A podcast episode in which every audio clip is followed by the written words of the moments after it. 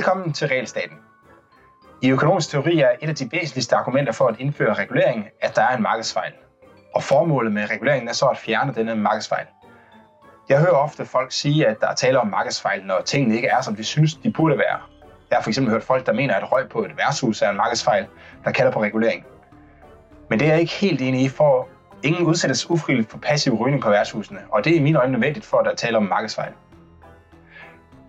Så i mine øjne, der minder covid-19 faktisk en lille bitte smule om passiv rygning, forstået på den måde, at du kun bliver generet af smitten, hvis du er i umiddelbar nærhed af folk, der er smittet. Men der er selvfølgelig også mange forskelle. Blandt andet kan du ikke se, om en person er smittet med covid-19, og en enkelt inhalering er nok til at slå dig ihjel. Så farlig er rygning trods alt ikke. Jeg havde markedsfejl, da jeg studerede, og særligt i faget Mikro 2, som på grund af den høje dumpeprocent bare frygtede af alle. Jeg klarer mig faktisk selv fint den, til den eksamen, men det er snart 20 år siden, og mine analytiske evner de er lidt rustne i forhold til dengang. Så for at blive klogere på øh, markedsfejlen under covid-19, så har jeg inviteret mine tidligere forelæsere i netop Mikro 2, Michael Tejt Nielsen, til at øh, hjælpe mig med at få styr på markedsfejlene. Og velkommen til, øh, Michael. Tusind tak skal du have. Michael, vil du ikke starte med at introducere dig selv? Så... Det kan du tro. Jeg, som, øh, som du sagde, jeg hedder Michael Tejt Nielsen, og jeg er Øh, som hoved, øh, hovedbeskæftigelse er jeg jo vicedirektør i, øh, i ældresagen, som har øh, 900.000 medlemmer og 215 lokalafdelinger rundt omkring. Og øh, derudover så øh, vedligeholder jeg og fastholder jeg undervisningen af de øh, unge poder på økonomistudiet på andet år, hvor de har om øh, blandt andet de markedsfejl, du nævnte der. De har både mikro 1 og mikro 2. Og øh, etteren, det er så om hvor fantastisk øh, markedet er, det er jo øh, en, en tanke, der ikke er fremmed for, øh, for Cepos, og som sådan set matematisk viser nogle af Adam Smiths tanker om, hvorfor prissystemet og perfekt konkurrence til sammen giver en meget, meget hensigtsmæssig allokering af goderne i et samfund. Og så mikro 2, det tager så fat på alt det, man glemte og så bort fra i, i etteren, nemlig de markedsfejl, der er, som har mange forskellige former, øh, og som man så prøver at undersøge, kan man på en eller anden måde med nogle økonomisk-politiske instrumenter rette op på nogle af de markedsfejl, og så kommer man jo ind på øh, nogle af de bidrag, der, der ellers har været med, hvordan man, man så kan gøre det. Ja, og, og hvad, jeg kunne lige så godt starte med at spørge, om du synes, at min sammenligning øh, mellem rygning og covid-19, er den, øh, hvor, hvor god er den? Ved du hvad, det, nu, nu er vi jo heldigvis i en situation her, hvor vi er fuldstændig øh, lige mænd på, på en måde, så jeg skal jo ikke, øh, jeg glæder mig over at høre, at du klarede dig godt i Mikro 2 i sin tid, men jeg skal jo ikke give nogen form for karakter eller noget. Men, men øh, umiddelbart så, øh, så synes jeg ikke, at, at sammenligningen er, er helt god, fordi øh, hvis vi kigger på, øh, altså i, i, hele, i det hele taget vil jeg lige sige, det er jo en rigtig god idé, at du, du får her ved at sige, er det en markedsfejl, og øh, hvad kan vi egentlig gøre i forhold til, til corona? Fordi coronaen er jo kommet sådan, som et chok for hele samfundet, så det kan jo være svært at prøve at tænke lidt mere klart og analytisk over, hvad det egentlig er, der foregår. Men en af de ting, jeg vil sige, der er nogle aspekter i, som der ikke helt er øh, med rygning, det er jo hele spørgsmålet om vaccination og, og ikke-vaccination og smitte øh, og ikke smitte, fordi det helt, den helt væsentlige forskel, som du også er inde på, det er, at man kan jo ikke se om andre øh, personer er smittede. Og øh, fænomenet er jo at øh, sammenligne med snarere med et, øh, et, et kollektivt gode eller et kollektivt onde, hvor man kan sige, virusen er et kollektivt onde, og vaccine er et, et kollektivt gode i, i en eller anden forstand. Så det er nok snart derover jeg vil, jeg vil gå, øh, snarere end en, en, øh, en sammenligning med, med passiv rygning, som lidt mere er få agenter, der, øh, der har interaktion med hinanden, hvor vi jo ved fra en Nobelpristager, at så kan de jo, hvis øh, transaktionsomkostningerne er små, så kan de jo forhandle sig frem til, at, at rygeren kan bestikke øh, ikke-rygeren til at få lov til at ryge, eller, at, øh, eller omvendt, og at uanset hvordan man fordeler arbejds- eller øh, ejendomsretten, så vil det ende med, en, øh, med et efficient resultat. Så jeg, jeg er mere over i kollektiv gode, kollektivt onde, øh, afdeling, vil jeg sige. Ja.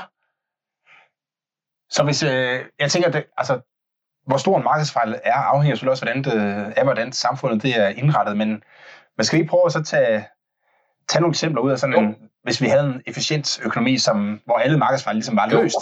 før vi fik ja. covid-19. Ja. Øh, hvad, hvad er det så for nogle ting, man skal tænke over i forhold til at, at forstå, hvad markedsfejlene er? Ja, øh, altså der vil jeg sige, at det er jo det er hovedsageligt en, øh, en, øh, en kollektiv gode tankegang, synes jeg, øh, der er inde i billedet her. Øh, og det kan godt være, at, at du som cepos synes, at det lyder lidt, lidt ubehageligt og lidt for meget øh, som indgriben med økonomisk politik, men et af de centrale resultater, man har, når det gælder kollektive goder, er jo, at, øh, at øh, individuelle frivillige øh, bidrag til at, at løse problemerne, det ender med alt for lav aktivitet, fordi den enkelte øh, ikke har øh, incitament nok til at bidrage til et efficient niveau til, til en ordentlig indsats. Så hvis vi øh, hver især frivilligt skulle bidrage til en eller anden vaccinationsordning, så vil der simpelthen komme for få penge ind, fordi der er så stor en, om jeg så må sige, eksternalitet i forhold til alle andre borgere, øh, at man, man ser ikke på, at i det øjeblik, at man selv bliver vaccineret, så gavner det ikke kun en selv, men det gavner også en hel masse andre mennesker, som man, man kommer tæt, tæt på og, og ikke smitter. Og den, øh, typisk vil man jo ikke have betalingsvilje for det. Så, så øh, jeg vil sige, det er jo et af de, øh, når det er en kollektiv gode tankegang, så øh, skal man over i nogle andre, øh, i andre, nogle, de, nogle andre dele af, øh, af, den, øh, af den økonomiske tænkning her. Og, og øh, så jeg går ud fra det, du tænker, det er, at hvis... Altså man har jo faktisk den her vaccinationsdebat ja. andre steder ja. også, hvor, hvor man har problemer med at nå den her flokimmunitet gennem vaccination. Ja.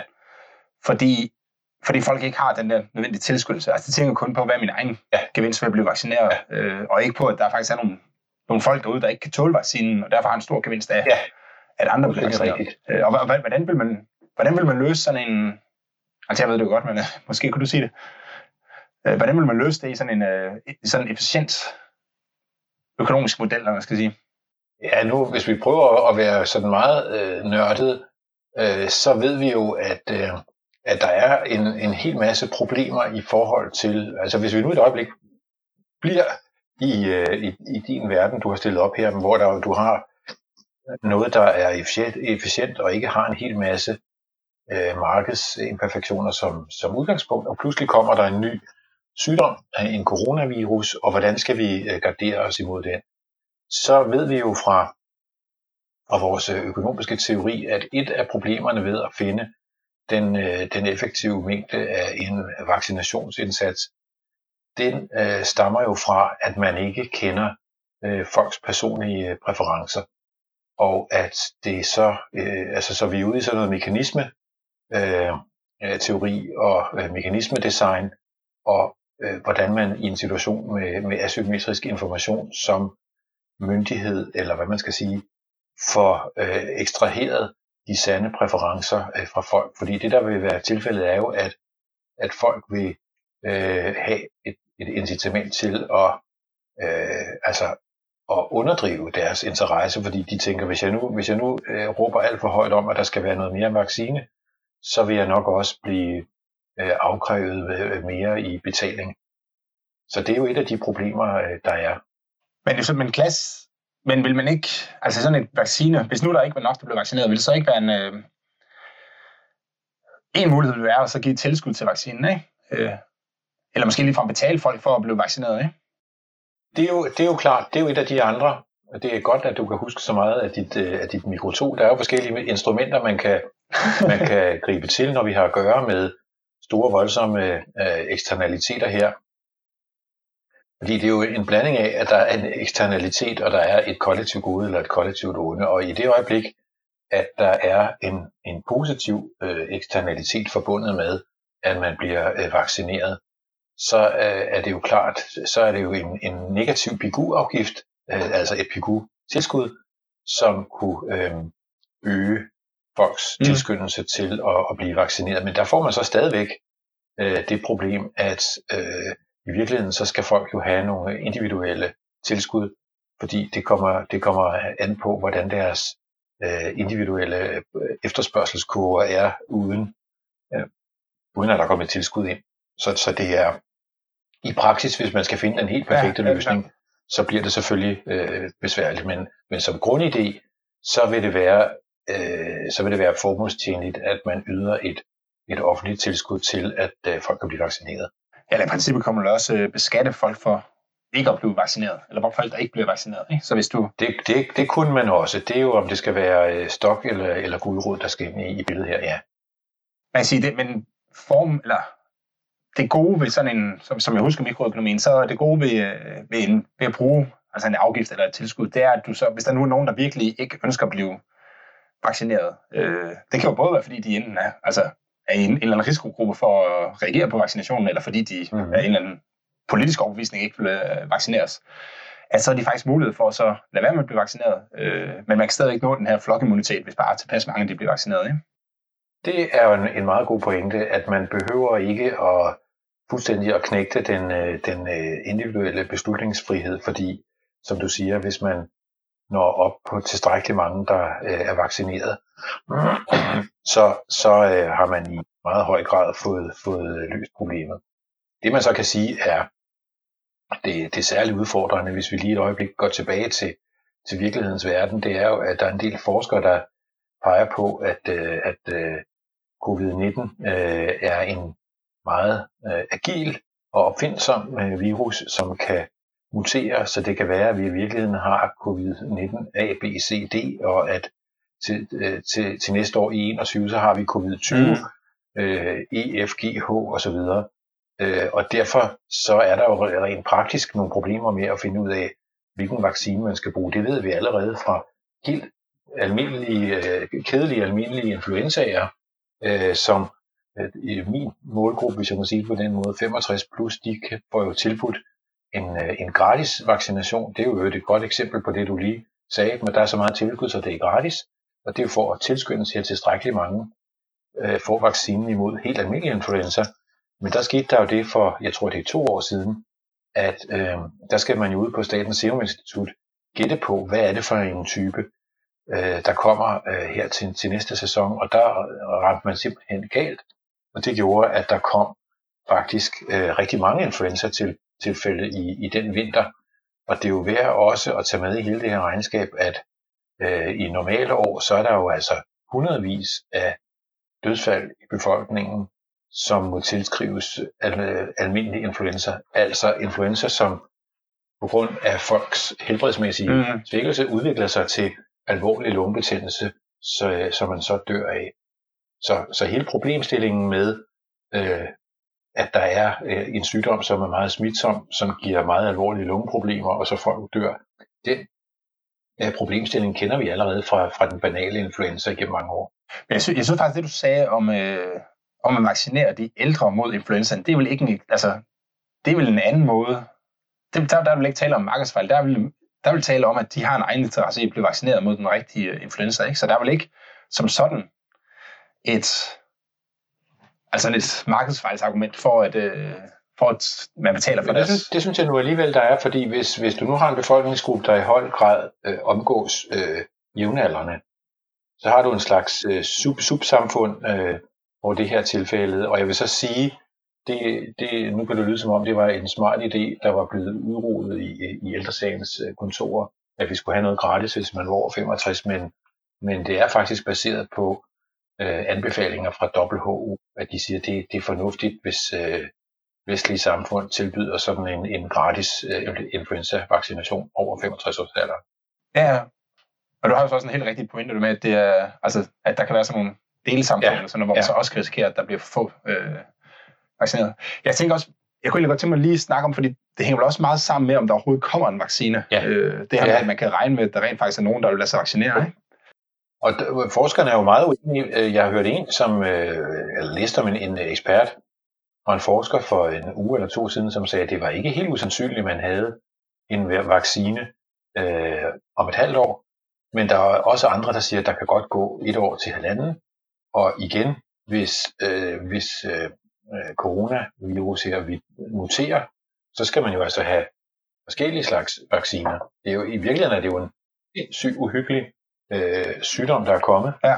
Øh, også fordi der er nogle øh, resultater, så vidt jeg kan øh, læse mig til, som går på, at øh, de antistoffer, man oparbejder, når man har haft øh, covid-19, at øh, de måske kun holder et år eller to, og det vil sige hele flokimmunitetstankegangen, øh, den kuldsejler sådan set i den anledning, fordi det kan ikke nytte noget, at, at man har haft sygdommen en gang. Det er ikke nogen garanti mod, at man øh, ikke får den igen.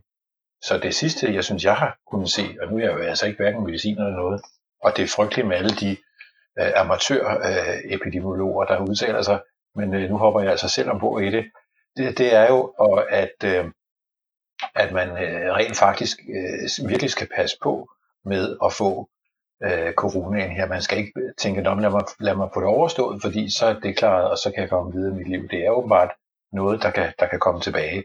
Og det taler jo virkelig for dels øh, den her social distancing, som øh, Kåre Mølbak siger er supervåbnet. Øh, og det er jo virkelig trist, hvis man kan lide at gå til koncerter og fodboldkampe og alt muligt andet. Og så dels, at vi forhåbentlig øh, kan finde nogle vacciner, der er brede nok til at dække øh, de fleste varianter. Ja, det er klart, men, men jeg vil sige, vores... Øh, altså som økonomer, så ved vi jo ikke specielt meget om at udvikle vacciner, men vi ved noget om, hvordan man giver de rigtige incitamenter Nej. til, at man får udviklet vacciner blandt andet. Ikke? Og det er jo ja. blandt andet ved at, ved at have noget regulering, som jo. sikrer, at en stor del af befolkningen bliver vaccineret, hvis, altså hvis man finder en vaccine. Øh, fordi det kan... Hvad er det? altså, så, så ved virksomheder, at der er et marked, selvom den enkelte måske ikke har specielt stor interesse i at blive vaccineret, så, eller ikke har tilstrækkeligt stor interesse i at blive vaccineret. Ja. ja, det er den ene ting. Og så er der vel også den anden ting, Jonas, og det er, at man skal så også sikre, at der er en, øh, nogle ejendomsrettigheder øh, og en øh, patentbeskyttelse forbundet med at udvikle den rigtige, øh, sådan så man ikke, øh, altså der skal være et økonomisk incitament til øh, det medicinalfirma, øh, der er hurtigst til, at, de, øh, at deres øh, dygtige anstrengelser bliver belønnet for, at det var dem, der fandt den. Ja, ja det er klart. Det er klart. Øh, og man kan vel virkelig også godt forestille sig, at altså noget af det, jeg har forstået på de vacciner der, det er, at der kan, altså en af grunden til, at det tager lang tid, er, at de kan være farlige, eller hvad man siger. Ikke? Altså, det, det er ikke godt at sprøjte vacciner ind i øh, meget stor andel af befolkningen, hvis det viser sig, at de bliver meget syge af vaccinen. Øh, men, man kan vel godt, men der er vel også sådan et, et trade-off, kan man sige, fordi hvis, hvis du er i risikogruppen, altså hvis du er 85 år gammel øh, mand med, med kold, jamen så, så kan det godt være, at du er villig til at sige, så, så giv mig den vaccine der. Øh, øh, men så er, det mere, så er det måske mere en privat overvejelse, end det er den her øh, eksternalitetsovervejelse. Altså det er, det er så mere en, en privat overvejelse, øh, og, og, og de her private overvejelser øh, spiller jo også en rolle, synes jeg, hvis man vil diskutere øh, ud fra sådan en, øh, en, en tankegang, som, øh, som vi er inde på her. Altså, hvordan skaber vi, øh, han, er, han er sagt, øh, mest mulig lykke og velfærd for flest mulige mennesker.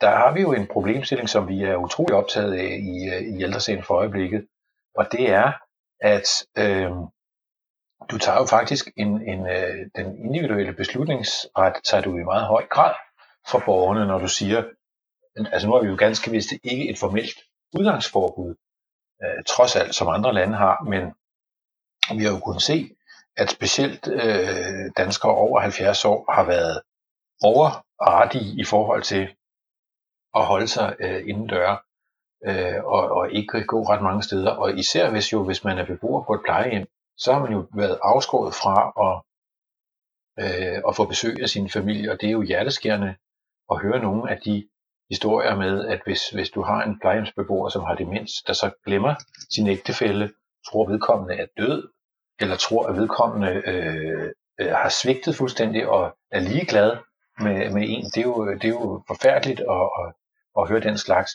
Og, og det som der, selv dem som har øh, kognitive evner, har det fuldt i behold, ja. der har jeg da hørt flere eksempler på nogen, som siger, jamen, jeg vil sådan set hellere øh, være sammen med min familie øh, i tre måneder, og så, øh, og så dø af, af corona, end, end jeg har lyst til at, at leve videre på det her plejehjem i halvanden år, uden nogensinde at skulle se min familie igen.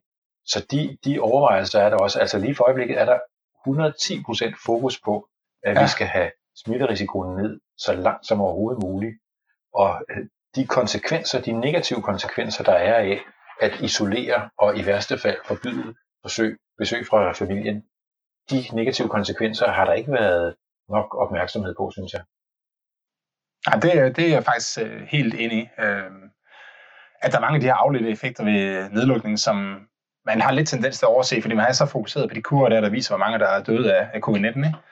Jeg, jeg, jeg vil godt lige prøve at vende, jeg vil godt prøve at vende tilbage til, øh, til det, jeg indledte med øh, i forhold til rygning på bar. Fordi noget af det, som jeg har tænkt over, og som du måske kan hjælpe mig med, det er det her med, at man har jo blandt andet lukket værtshuse ned og øh, koncertsteder og sådan noget. Øh, men, men er det...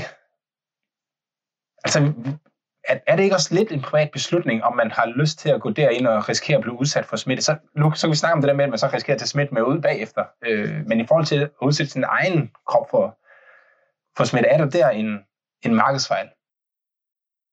Ja, det, det er et rigtig godt spørgsmål. Det kommer jo lidt an på, hvordan... Altså, hvis vi nu var i en, øh, han har sagt, i, øh, i rene subkulturer. Altså, du, jeg synes jo lidt, du er over i, øh, i, øh, i den her tankegang om øh, konkurrerende øh, kommuner. Han har sagt, at lige om et øjeblik, så kommer jeg i tanke om, hvad, hvad økonomer hed. Det er jo desværre ikke pensum mere, så vi skal helt tilbage til for, øh, for 40 år siden, da jeg selv var studerende for at komme i tanke om, om navnet.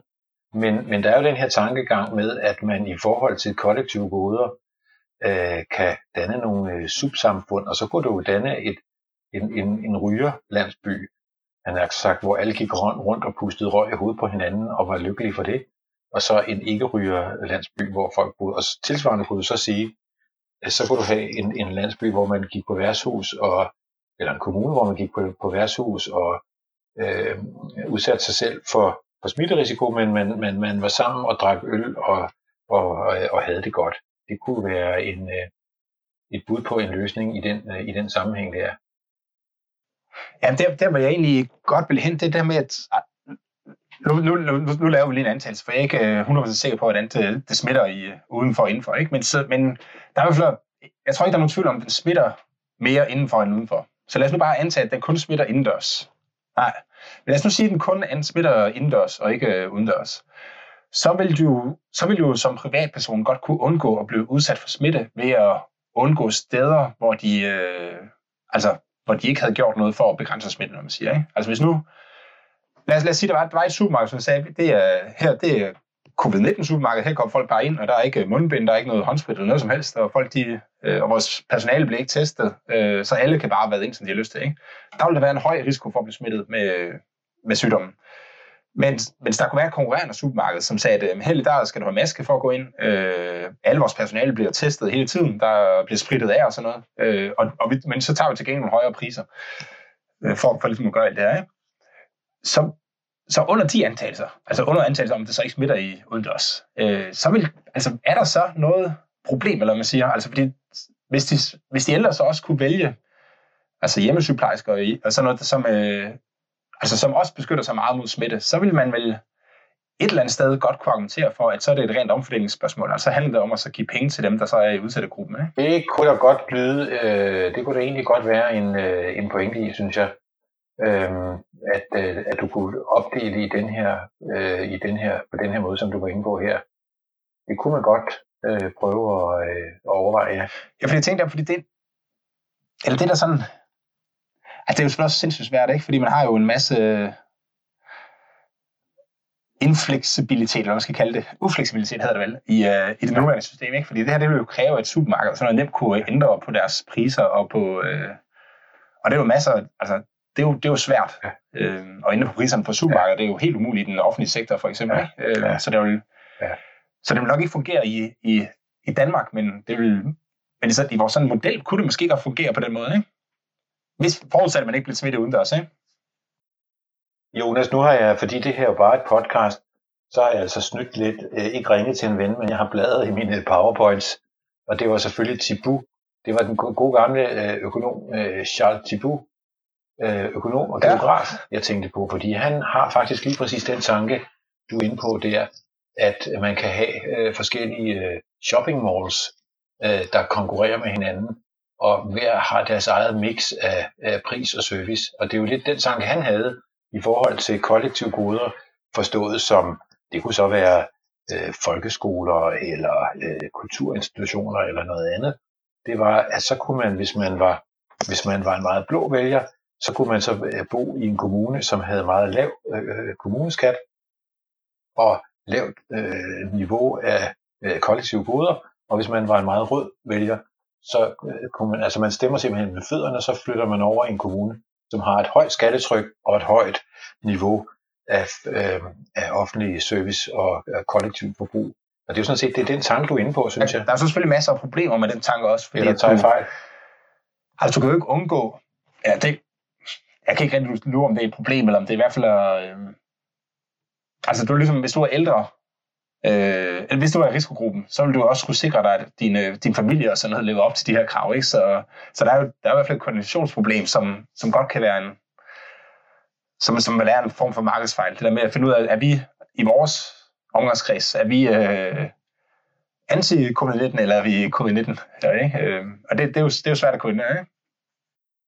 Det er præcis det, ikke? Fordi hvis, øh, hvis du så skal til, øh, hvis du så skal til øh, påskefrokost eller til juleaften, og du så skal være sammen med dine fætter og din bror og din søster, og de ja. er alle sammen med nogle forskellige øh, brands, så får vi ligesom blandet kortene på en uheldig måde, ikke? Ja, men mister i hvert fald, ellers skal alle sidde med, med værnemidler på, ikke? Og det, det tager også en lille smule hygge. Ja, det, det, det, bliver, det tager noget af hyggen. Du lytter til Realstaten.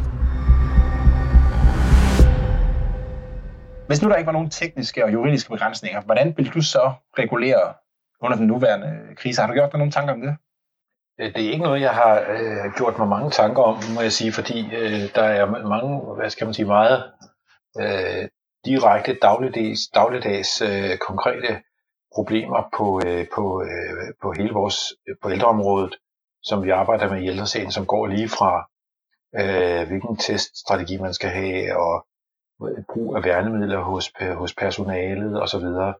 Og man er jo også en smule på, på lidt gyngende grund, fordi øh, vi har jo som udgangspunkt ikke forstand på, på det sundhedsfaglige, øh, og så må man læne sig op af øh, de, de større fagligheder, de sundhedsfaglige fagligheder.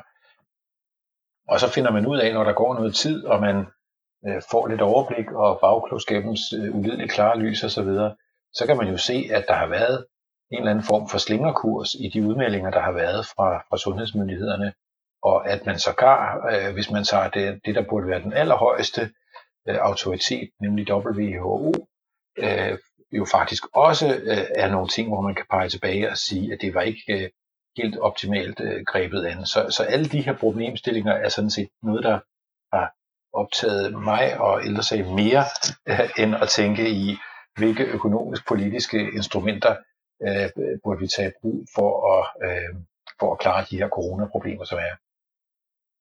Ja, det, det, øh, det giver sikkert meget god mening. Øh, altså noget af det, jeg har tænkt på, men det, jeg er jo meget sproget ind på øh, regulering og hvordan... Ja, det er du jo. Det er jo, det er jo det, din, det er jo det, din podcast serie handler om. Specielt måske der, hvor regulering, det giver jo nogle problemer, ikke? Hvor jeg har set nogle jo. af de her...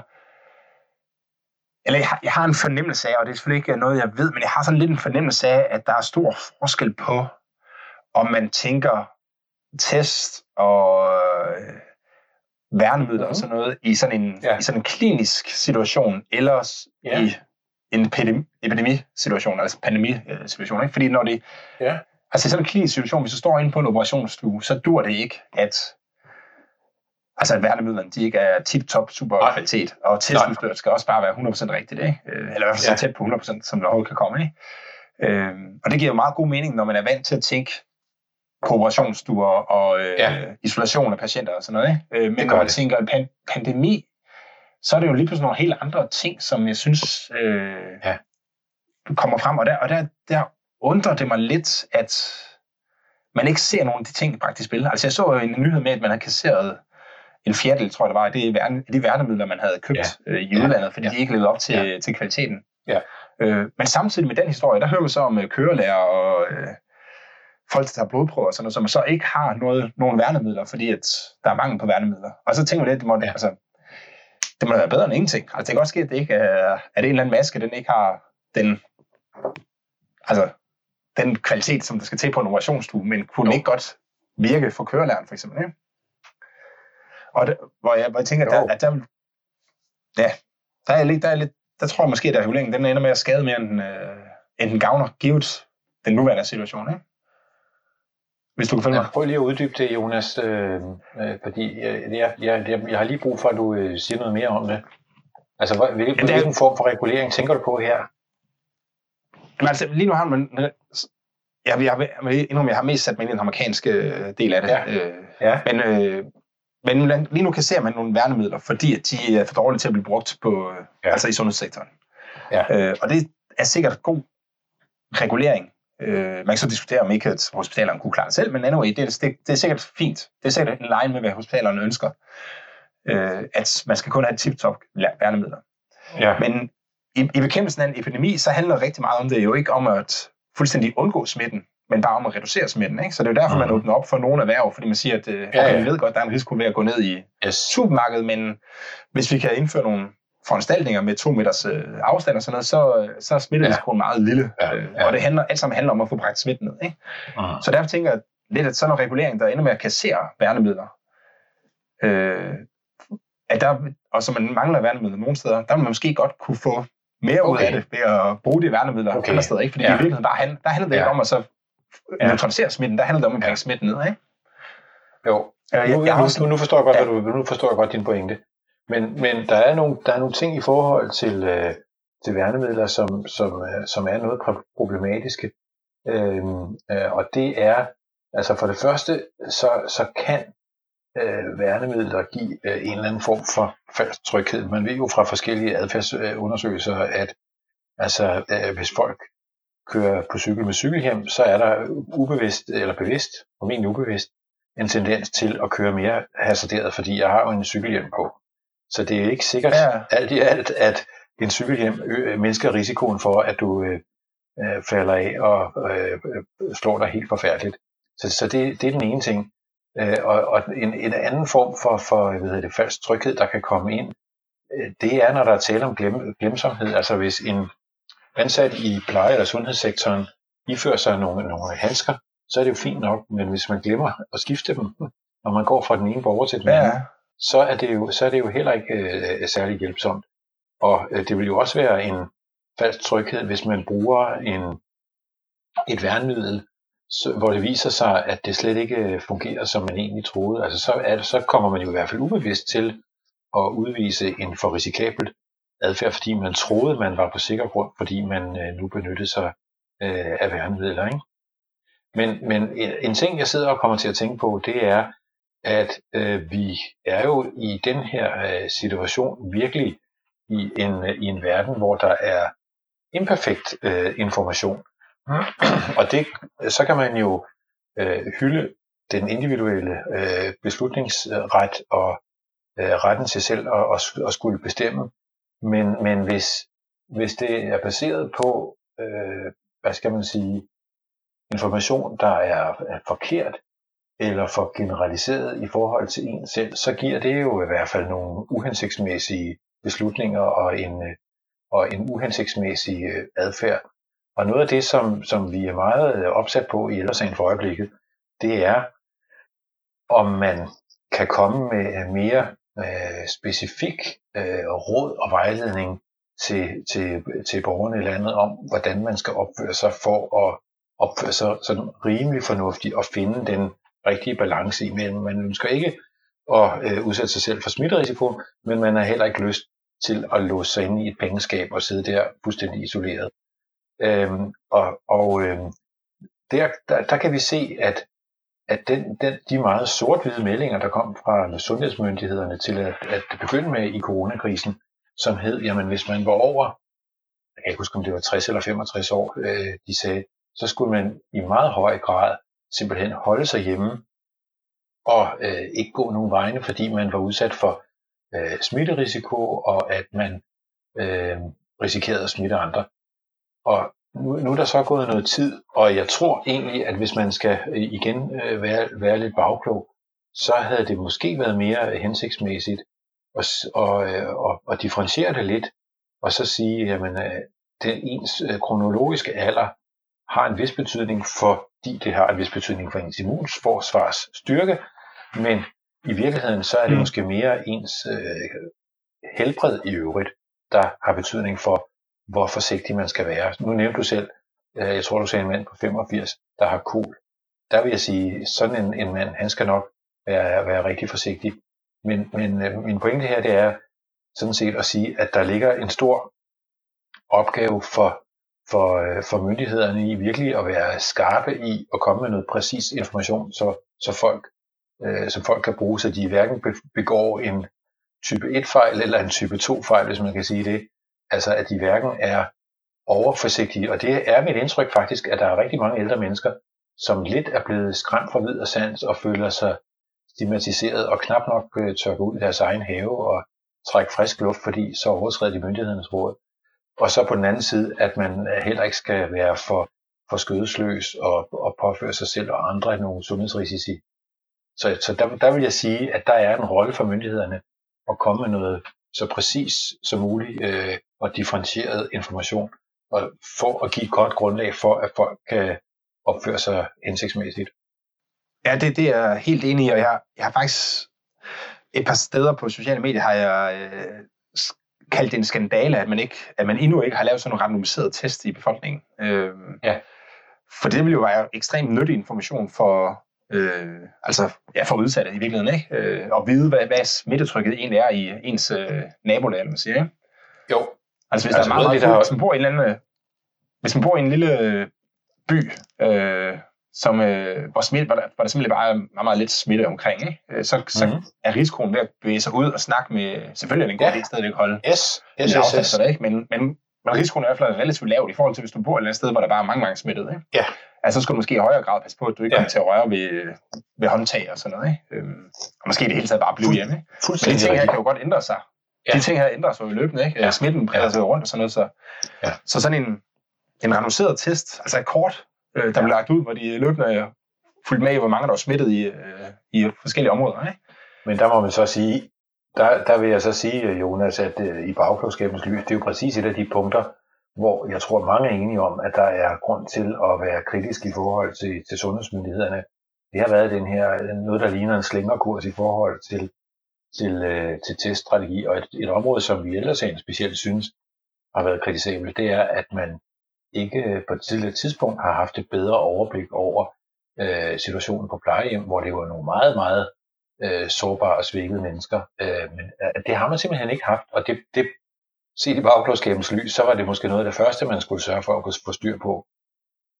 Ja, ja simpelthen få, altså få holdt smitten ud af... Ja, altså hvor, hvor er der smitte henne, og hold op, her skal vi virkelig have, have testet og sige, okay, vi er på den sikre side, her behøver vi ikke være helt så overforsigtige, og herover er den helt gal der skal vi altså, alle personaler skal, skal isoleres, hvis de overhovedet, og så videre, så videre. Ja, jeg så sådan en, øh, en, der var en, der sendte mig en vejledning på, øh, på Facebook, hvor han skrev, at, øh, eller som var, som jeg forstod, var det delt ud til hjemmesygeplejersker, hvor det stod, at de stadig ikke skulle møde på arbejde, selvom de har været udsat for, altså for meget konkret smittefare. Ikke? Jo, og det er, jo, det er jo der, hvor man godt kan få en mistanke om, at der, at der også er en hel del øh, real politics, øh, der, der spiller ind, at det ikke kun er de rent sundhedsfaglige øh, overvejelser. Altså man kan jo også undre sig over, at det ene øjeblik er budskabet, at hvis man er over 60 år, så skal man virkelig passe på, og man skal helst holde sig indendør, og man skal i hvert fald ikke tage kollektiv transport osv. osv. Og det næste øjeblik, så bliver der sagt, at nu skal folkeskolelærerne tilbage og, og undervise børnene, for nu skal vi påbegynde øh, genåbningen af det danske samfund og lærere, der er 60, 62, 66, 68, 70 år, ja, det kan vi ikke bekymre os om. Nu skal de over og undervise, ikke? Ja, jeg, jeg er faktisk... Øh... Jeg tror måske en meget stor del af det bare skyldes, at det er pisse svært. Undskyld sproget. Øh, altså, der er så mange forskellige ja. situationer i et moderne samfund, øh, som man på en eller anden måde skal lave vejledninger til, Øh, fordi, fordi det, ja. altså krisen, som den er lige nu, og det er også derfor, jeg vil snakke med dig om markedsvalg, fordi jeg tænkte jo, kan man, ja. kan man bruge afgifter eller skatter eller et eller andet fremadrettet til at, til at styre det her lidt bedre, fordi lige nu, der bliver det jo styret på sådan en meget planøkonomisk måde, ikke? Øh, altså, Sundhedsstyrelsen giver vejledninger til kørelærer og til det ene og til det andet, ikke? og man sidder og prøver at styre, ja. hvilken, hvilken øh, butikker, der må åbne og sådan noget, men det er jo bare, Altså, det virkede ikke i, øh, det virker ikke i Sovjet, sådan planøkonomi, og det, og det ser også derfor, det her er svært nu, ikke? og man må støde på alle de her ting, som, øh, ja. ikke, som ikke giver mening, øh, fordi man ikke fordi man ikke har de her markedsmæssige øh, tiltag, og, det, og jeg kan jo ikke selv komme på nogle rigtig, øh, rigtig gode øh, løsninger på det, vel? men hvis man kunne det, så ville, de jo, så ville man jo kunne overlade en meget større del til den konkrete situation, hvor folk så ville kunne træffe de, øh, de fornuftige beslutninger i forhold til, hvad der lige virkede der. Ikke? Så jeg tænker, at hvis, man skal, hvis vi skal, hvis vi, altså afslutte, hvis vi skal leve med det her i to eller tre år, indtil man begynder at kunne vaccinere mod det, Ja. så, øh, så, så, dur, så tror jeg ikke, at det, altså, så tror jeg, vi er nødt til at finde nogle mere markedsmæssige løsninger på det her. Altså, jeg tror, det tror jeg, der kommer til at ske i et eller andet omfang, altså, vil, vil jeg sige.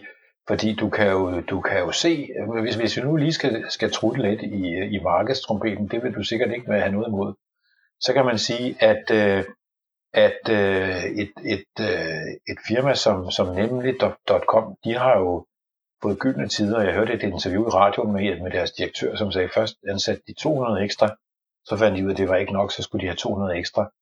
Øh, købmandskæden øh, Dagrofa, eller, eller sammenslutningen Dagrofa, øh, har åbnet en udbringningsservice, fordi øh, nemlig.com dækker for eksempel ikke alle steder i landet, med en, øh, med en telefonlinje, hvor man kan ringe ind, blandt andet som, som ældre, hvis man ikke er på nettet, og så, øh, så indtaler du simpelthen, at du skal have et kilo havregryn og, og to liter kernemælk og, og, og øh, noget øh, frikadellefars og så videre, og så bliver det bragt ud til dig. Altså, på den måde øh, øh, sørger markedet jo hvor virksomhedernes interesse øh, i at og, øh, øh, betjene kunderne godt og, og udnytte muligheden for at, at, at tjene nogle penge, gør jo, at man får, man får udviklet nogle, nogle nye måder at betjene øh, kunderne på, og der vil formentlig også komme en række innovationer i forhold til, når, når nu vi har alle de her restriktioner, hvad enten det så er noget, der er blevet reguleret via central planlægning, eller det bare er, i godsøjne bare er øh, borgernes egen adfærd, at de, at de selv regulerer sig, fordi de kan se, at der er den her risiko. Jamen, hvordan kan vi så give nogle, øh, nogle gode oplevelser? Og det tror jeg, vi kommer til at se på, på kulturområdet. Der var et forslag fra FC Midtjylland om, at man skulle have sådan en drive-in øh, publikum til, til fodboldkampe. Øh, og, og selvom det jo i virkeligheden er nogle ringe, ringe substitutter i forhold til the real deal, så tror jeg ikke, man skal underkende, at, at nu er der nogle muligheder for innovative virksomheder til at komme med nogle løsninger, som øh, i hvert fald afbøder nogle af coronakrisens virkninger. Ej, jeg, jeg så også i nogle lande, der, der findes der jo drive-in test, øh, hvor du kan, altså ja. på markedsvilkår. Nogle steder er det på markedsvilkår, ja. andre steder der er det bare staten, der betaler, ikke? Ja. Men hvor du kører ind og så bliver testet for, øh, for smitten her. Og, ja. og det kan jo være, det er måske lige en, vi lige skal vende, for det kan jo være fint, hvis du skal op besøge dine bedsteforældre, øh, og lige at få en test, så du ja. ved, at du ikke, øh, eller i hvert fald har ja. mindre risiko for at være, være smittet, ikke? Men jo. du var lidt ind på tidligere det her med information og, øh, og også det her med falsk tryghed, man siger. Øh, ja. Og der, nu, der er der kan jeg simpelthen ikke huske mikroøkonomien, men hvordan er det i forhold til, hvis du har et, altså en forventning til, om du er smittet, og så du får en, øh, en afgørelse, men den afgørelse kan være forkert. Hvordan, hvordan påvirker det? Hvordan fungerer det? Altså, fordi de test er jo ikke nødvendigvis 100% sikre, og specielt dem, der... Nej, det, jeg sad lige og tænkte på, tænkte på det, øh, og nu synes jeg, at jeg har set meget forskellige tal på, hvor stor en andel, der er falsk positiv og falsk negativ, men uanset om det er den ene eller den anden, så kan det jo, så har det jo nogle uheldige konsekvenser. Måske ikke mindst er det uheldigt, hvis man får at vide, jamen der, der er ikke noget galt med dig, og så er man øh, tilfældigvis i den procentdel af spektret, hvor at man faktisk har virus, men øh, testen kunne bare ikke finde ud af at vise det, og så ja. bolder man sig løs øh, og øh, smitter andre. Det, det er jo virkelig uheldigt. Så, så det gælder jo om at finde øh, ikke bare en test, men også en test, der har en tilstrækkelig høj sikkerhed i, i sine afgørelser. Ja, fordi man kan... Altså jeg tror, så, så vidt jeg forstået, så er det oftest den der falske negativ, som, øh, som jo kan skyldes, at man ikke får nok øh, materiale, når man siger, øh, med. Ja. Som, som... Man har ikke kørt øh, vatpinden godt nok rundt. Nej, lige præcis. Det er den, det er den der, der er størst risiko for, man siger. Ikke? Men, det, men det er jo lige præcis jo. et... Eller det sænker i hvert fald klart værdien af det, ikke? Fordi hvis du øh, kun har 70% sandsynlighed for at være Ja. Eller hvis, hvis der er 30% sandsynlighed for, at du er falsk negativ, ikke? så, så, så ja. hvis du er smittet, er der stadig en relativt stor sandsynlighed for, at du kommer op og smitter bedsteforældrene. Øh. Ja, så er din betalingsvillighed for sådan en test ikke særlig stor. Nej, nej, nej. Ja, det, kom, ja, nej, det er det nok ikke. Så er det mere i forhold til at få... For jeg mener godt, at sådan en test vi sagtens skulle bruges til at måle det nuværende smittetryk, for eksempel. Ikke? Det vil den formentlig godt. I hvert fald vil den kunne vise forskel i smittetryk imellem forskellige landsdele. For eksempel. Ja, lige præcis, lige præcis. Og hvis man kender øh, falsk negativ, så kan man jo bare gange tallet op, eller hvad siger, ikke? Ja. Så det, ja. det var noget, man kunne korrigere for, ikke? Jo, jo. Og man kunne se udviklingen også, og sådan nogle ting, ikke? Jamen ja. Men du nævnte det med det Grofa, at øh, nu ved jeg ikke, om de tager betaling for det, eller om de, eller om de gør det som en del af... Det gør de. Det gør de. Det gør de. Det, de, de kræver et, øh, et, et gebyr for at bringe de her dagligvarer ud. Ja. Og jeg ved ikke, hvordan det er gået med, jeg ved ikke, jeg ved ikke, hvordan det er gået med deres business, men jeg tænkte bare, at det var en, en god kundevenlig tankegang at sige, jamen der er et, et kundesegment, som ikke er på nettet, og det var der ikke nogen, der tænker på, men nu tænker vi på dem, fordi dels øh, er, det, er det en god gerning, og dels kan vi måske tjene nogle penge på det. Mm. Ja, der er man måske over i, som jeg, da, vi snakkede om at, øh, at lave det her podcast, der nævnte jeg det her med, at, det, at man kan godt, måske godt betragte den her covid-19 som sådan en naturkatastrofe, der, der er ramt landet. Ikke? Øh, hvor hvis det er en, jo. en flodbølge, der rammer et land, jamen, så er det dem, der bor i kysten, der, der taber på det, øh, og lige pludselig mister ja. hele deres, øh, altså meget stor øh, ja. værdi, eller hvad siger ikke? Øh, og det, og det, hvis man ser staten som sådan en slags forsikringsordning i tilfælde af naturkatastrofer, mm-hmm. så, så vil det være en, et argument for, at så skal staten, eller så skal forsikringsordningen her udbetale penge til, til dem, der så blev ramt. Ikke? Men den her jo. naturkatastrofe, som vi er ramt af, altså covid-19, den rammer jo i høj grad syge og ældre, så der er vel et argument, ja. nu, nu prøver jeg på at få ja. der er med politiske argumenter, ikke? men der er vel et argument for, at man skal dele 1000 kroner eller 10.000 kroner ud til, til de ældre, sådan at de, hvis de savner familien, kan de købe iPads og hvad der, der skal bruges øh, for at kunne holde kontakt med familien. Øh, og hvis de mangler besøg ned i det lokale center, eller hvad det er, så, har de, så får de penge til at købe anden underholdning til hjemmet for. Ikke? Øh, så der er vel argument for, at man ligesom kompenserer dem her, som er blevet ramt af naturkatastrofen, indtil man, har en, indtil man kan fjerne naturkatastrofen gennem vacciner og sådan noget. Eller hvad synes du? Øh, altså, jeg kunne vældig godt lide dit uh, billede med, at der kommer en, øh, en, en flodbølge ind over digerne, han har sagt, og så er det de ældre og, og øh, borgerne med svagest helbred, der bor ude ved kysten, og det er især vi dem, som vi skal øh, forsvare og, øh, og gøre en indsats for at, at hjælpe den her situation, fordi det, var, det, det er jo en markedsfejl på den måde, at det kommer forholdsvis øh, uventet, at, der, at det har så kraftig en virkning af det her. Altså alle gik jo og troede, at det var bare en slags almindelig influenza, ikke? og det var det jo i den sydgrød ikke. Men, men, men, men jeg, umiddelbart så synes jeg, øh, at det er en, hvad skal man sige, en for øh, nytteorienteret øh, tankegang at sige, at de kan ikke få besøg af deres familie, og så må de få en iPad og se noget Netflix i stedet for. Øh, jeg vil sige, der er nogle, øh, nogle mere eksistentielle behov for, at man har kontakt til de øh, øh, mennesker, som man, man er i familie med, og som betyder noget for en. Og, og det vil sige, det, løsningen ligger snarere i, at vi øh, yder den hjælp, vi kan, og det gør vi jo blandt andet i ældresagen, ved at, at give kontakt via nogle kanaler, som folk forstår og, og bruger. Vi har oprettet en, en ældretelefon, hvor vi nu har et godt stykke over 2.000 frivillige, der har meldt sig, som gerne vil ringe til, til ældre, der føler sig øh, ensomme, som måske sidder isoleret derhjemme og lukket sig inde, og ikke kan få besøg af deres familie. Så, så tanken om, at man skal sætte nogle andre kommunikationsmidler øh, i brug for at hjælpe den her del af befolkningen, den, den, den kan jeg godt følge. Jamen jeg tænker også, hvis, øh, altså, det, det kommer selvfølgelig på, hvor stor kompensationen er, når man siger, forsikringsudbetalingen er, men det kunne jo også være, at de så, hvis de holdt påskefrokost, øh, nu, nu tænker jeg bare fuldstændig vildt, ikke? Altså, så er det været, man sagde, så køber jeg min familie, jo, jo. min familie ind, og så bliver de, øh, så er de først to dage, eller tre dage, eller nu, eller hvad det er, i isolation, og så skal de øh, testes, og så bagefter, så har vi så en ferie sammen i en, i en uge, eller en lang påske, eller et eller andet, ikke? Altså, man kan jo godt forestille sig noget, okay. noget så ekstremt, ikke? Altså, man simpelthen på en eller anden måde kompenserer, jo, jo. så de fik den her mulighed for at, at købe de ydelser på markedet, som der nogle gange skulle til for at kunne, uh, kunne holde påskeforsen ja, for at kunne få deres krammer og deres øh, Men det kræver nok, at vi har et, øh, et marked, der i højere grad har tilpasset sig, at vi har noget, der hedder corona, end, end det har noget at gøre indtil nu. Ja, helt sikkert. Der er noget, der er noget i forhold til omstillingen. Ja. Øh, jeg, jeg, jeg kan også se, at i USA er der altså også nogle øh, problemer i forhold til, øh, altså i forhold til reguleringen, øh,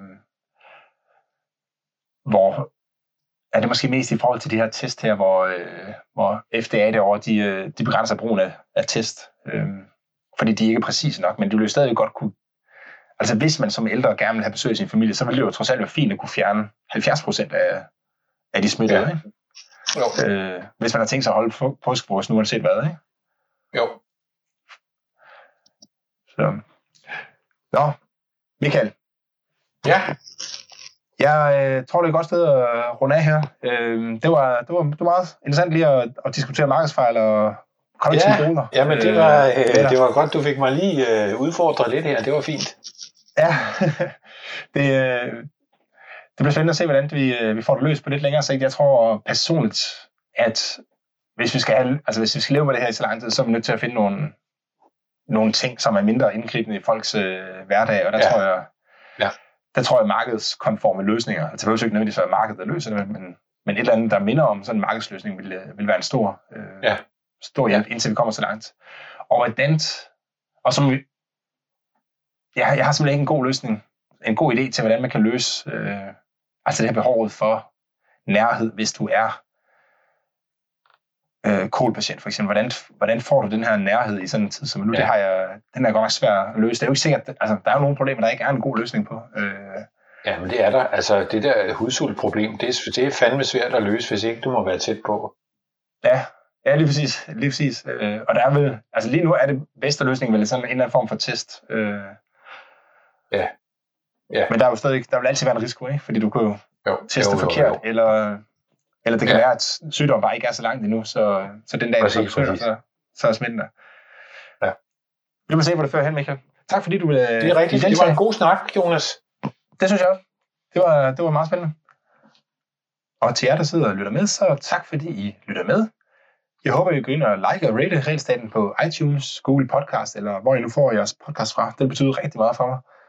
Øh, selvfølgelig helst en meget, meget høj rating, men øh, hvis I har lyst til at give en lav rating, så vil jeg også være meget, meget glad for, at I lige sender mig en kommentar og, og med forslag til, hvad jeg kan gøre bedre. Er der nogen ting, som I tænker, at det her, det vil... Øh, det, det, er, det er lidt irriterende, nu har jeg hørt 5-6 afsnit med, med regelstaten, og det, her, det gør han hver gang, og det irriterer mig faktisk. Så må I meget gerne til, så det prøve at se, om jeg kan ændre det og forbedre det lidt øh, løbende. Det er jo ikke mit ekspertområde øh, at lave sådan noget her. Øh, så, så alle forslag til forbedringer, øh, interessante personer, øh, og hvad der, der skulle være, dem modtager jeg med glæde. I kan sende dem til mig på herrebysnabelagsepos.dk i, eller i Facebook-gruppen, der hedder Realstaten. I er også velkommen til at skrive til mig på sociale medier, og hvad, hvad der ellers er derude. Øh, jeg tager imod alt. Så.